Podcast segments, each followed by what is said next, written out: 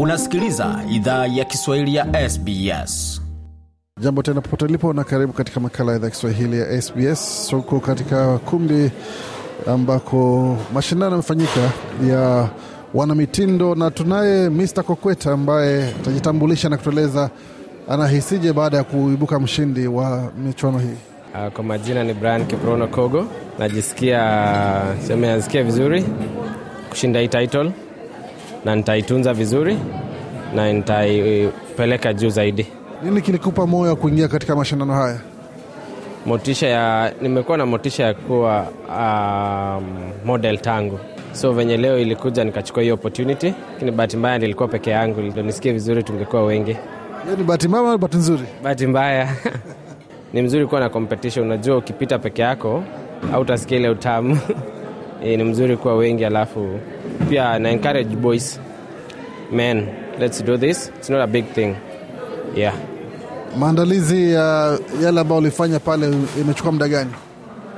Seme wiki moja yeah, tho tuliambiwa late, tukajipanga na wiki moja, ndio maana tulifanya kategori tatu peke yake leo yeah. Ni vitu gani ambavyo ulikuwa unafanyia mazoezi zaidi, ama ni kipi ambacho ulikuwa unasema hiki nionyeshe hiki nionyeshe kile? kuwalk najua walking ni a bit different for this. So that was a bit hard for me juu sija participate for long. So and it was again my first time. So ikabidi nijikaze hapo na nilifanya bidii nikafikisha penye niliweza. Ah, Ni kitu ambacho kinaomba kujiamini sana, maana unatembea mbele ya watu, hujui watachukuliaje unavyotembea, unavyofanana, umbo lako, kila kitu. Ndani wakati ulikuwa unaingia moyoni, kulikuwaje? Kwanza lilikuwa na uoga lakini baadaye nikajikompose na nikaamua kufanya venye nitafanya. Juu mwisho- mwishowe bado ukifanya vizuri ama ufanye vibaya bado watu wataongea tu. Na ni mzuri kujua ni lazima watu wataongea. Ukishajicompose and that is it. Yeah. Ulipoingia ukasikia shangwe na vigelegele vinapanda, uli- ulisije? nilisikia vizuri na ikanipea motisha sasa.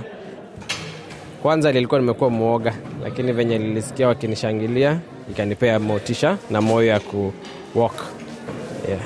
Sasa vile umeshinda, unahisije na ni kipi ambacho wanakokwetu watarajia kutoka kwako? cha kwanza nime, venye nimeshinda sasa nataka ni on this title na ni, nifanye kazi vizuri naye nitafanya jinsi community inataka na venye tumesikia kuna issues big issues within the, our community and as a kenya as large tutajaribu kufanya juu chini tu, tubadilishe mienendo zetu na tufanyie kila mtu jinsi ili tuishi pamoja vizuri kwa hii nchi.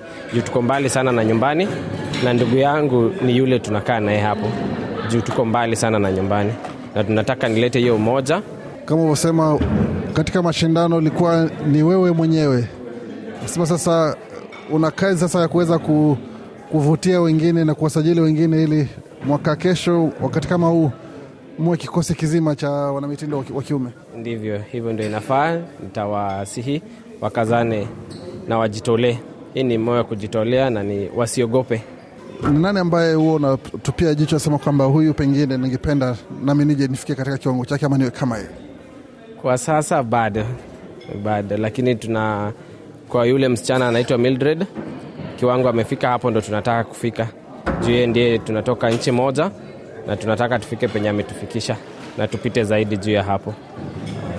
Ndo mfano ambayo mnaiga kwa sasa. Ndivyo tunafuata wetu na tunataka kwenda penye amefika, tupite zaidi. Ndivyo, Kabisa, asante sana kuzungumza nasi na hongera tena kwa ushindi wako. asante. mshindi wa Mr Kokweta hapo akifunguka kuhusu kile ambacho amehisi alivyokuwa akiingia ukumbini na ushindi wake. Mengi zaidi kuhusu yale amesikia, bila shaka tembelea tovuti yetu na namba ni sbs.com.au mkwaju Swahili. Je, unataka kusikiliza taarifa zingine kama hizi? Sikiliza zilizorekodiwa kwenye Apple, Google, Spotify au popote pale unapozipata.